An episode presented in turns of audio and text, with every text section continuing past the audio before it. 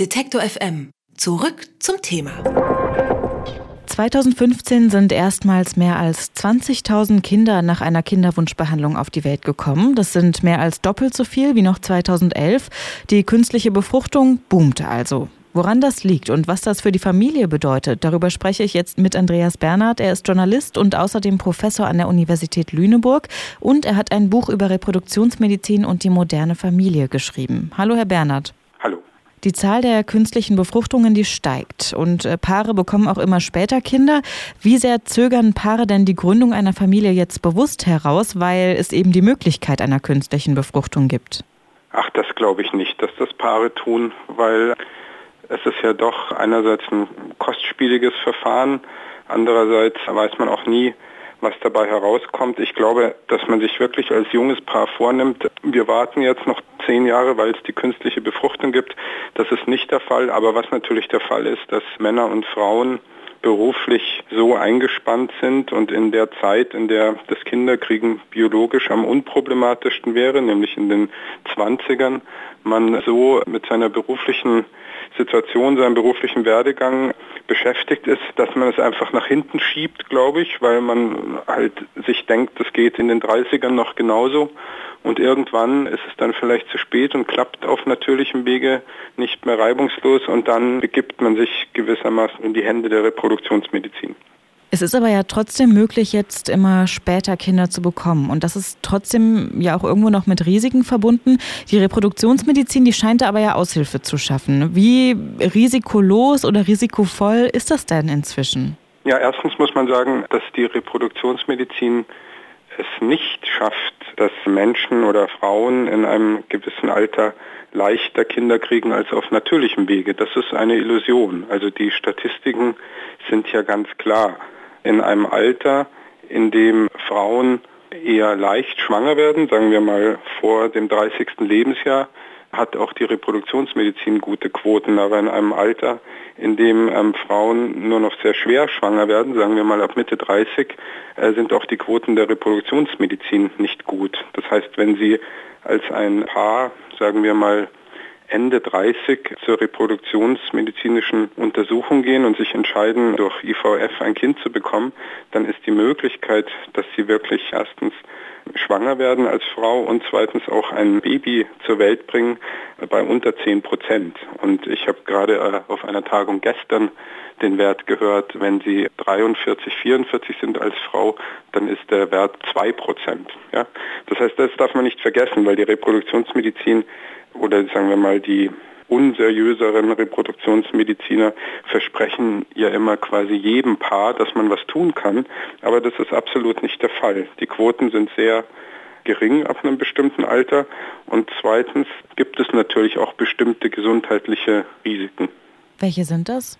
Also erstens ist natürlich die Hormonbehandlung, die mit jeder IVF-Behandlung, mit jedem Zyklus bei der Frau verbunden ist, eine starke gesundheitliche Herausforderung. Also ich habe ja bei meinen Hospitanzen, die ich in IVF-Kliniken gemacht habe, in den Jahren meiner Forschung über das Thema, das immer wieder gesehen. Also wenn Sie sich entscheiden, eine IVF-Schwangerschaft anzustreben, müssen Sie sehr, sehr viele Hormone schlucken. Dann müssen Sie, wenn der Eisprung künstlich ausgelöst wird, sich einer Eizellpunktion unter Anästhesie unterziehen, was ja auch ein durchaus gewichtiger Eingriff ist. Das heißt, es gibt bestimmte gesundheitliche Risiken für die Frau. Dann gibt es gerade in den letzten Jahren enorme Diskussionen wieder darüber, was diese künstliche Simulation einer Zeugung, kann man ja sagen, für das so geborene Kind bedeutet. Es gibt zum Beispiel in den letzten Jahren neue Diskussionen über die Frage, ob das Nährmedium, in dem der Embryo im Brutschrank steht und dann, wenn alles klappt, die ersten Tage bis zum Einsetzen in der Gebärmutter verbringt, ob dieses Nährmedium gesundheitsschädlich ist. Das heißt, sowohl für die Frau als auch für das Kind gibt es gewisse Unwägbarkeiten, über die man sich aufklären muss. Wie hat sich denn aber der gesellschaftliche Blick auf künstliche Befruchtung jetzt im Laufe der Jahre verändert? Also die gesellschaftliche Perspektive auf künstliche Befruchtung hat sich seit dem ersten IVF-Baby 1978, seit Louise Brown, sehr stark verändert. Und man könnte das auch an einem einzelnen Begriff ganz gut veranschaulichen. Als 1978 Louise Brown geboren wurde, hieß sie ja bekanntlich das Retortenbaby. Das heißt, künstliche Befruchtung hat sich allein in der Terminologie auf die Gefahren der Künstlichkeit, der Artificialität des Verfahrens fokussiert. Man hat sich gefragt, ob durch die Geburt von Retortenbabys vielleicht das Menschliche schlechthin auf der Kippe steht, ob diese Technologien den Kern des Humanen aushöhlen. Und bis zum Ende der 80er Jahre stand auch diese Kritik an der Künstlichkeit im Vordergrund. Und dann ist der Begriff des Retortenbabys völlig verschwunden. Der ist heute komplett außer Gebrauch. Aber an die Stelle dieses Begriffs trat ein neuer Begriff, nämlich das Wunschkind. Heute sprechen wir ja von dem Wunschkind oder wir sprechen von dem Kinderwunsch der Frauen und Männer, die IVF in Anspruch nehmen. Das heißt, die Angst vor dem Aushöhlen des Menschlichen durch künstliche Technik ist weitgehend verflogen. Was jetzt im Zentrum steht, ist gewissermaßen die Sorge um die Infertilität der Paare, die Sorge um das Vermeiden von ungewollter Kinderlosigkeit. Und das hat etwas in den Mittelpunkt gerückt, würde ich sagen, in den letzten 15 Jahren, was man als Imperativ der Fruchtbarkeit oder als Diktat der Fruchtbarkeit bezeichnen können. Heute sagen viele Reproduktionsmediziner, kann jeder, wenn er sich nur anstrengt und alles dafür tut, ein Kind bekommen. Und das führt, wie man auf den ganzen reproduktionsmedizinischen Foren zum Beispiel nachlesen kann, zu einem Druck, der, glaube ich, vielen Paaren, bei denen es nicht reibungslos klappt mit der Fortpflanzung, doch ein sehr starker Druck erzeugt wird. Durch künstliche Befruchtung können ja nicht nur Paare oder Familien Kinder bekommen, sondern vielleicht ja auch Singles oder vielleicht eröffnet das ja auch für gleichgeschlechtliche Paare einfach eine neue Möglichkeit. Wie verändert sich denn dadurch das gesellschaftliche Bild der Familie? Ja, Sie haben völlig recht. Also eines der zentralen Elemente oder eine der zentralen Tendenzen des Zeitalters der Reproduktionsmedizin ist die Erweiterung jenes Personenkreises, die zur Familienbildung in der Lage sind. Also vor den 70er, 80er Jahren war es für bestimmte Paare mit Einschränkungen der Zeugungsfähigkeit unmöglich, eine Familie zu gründen.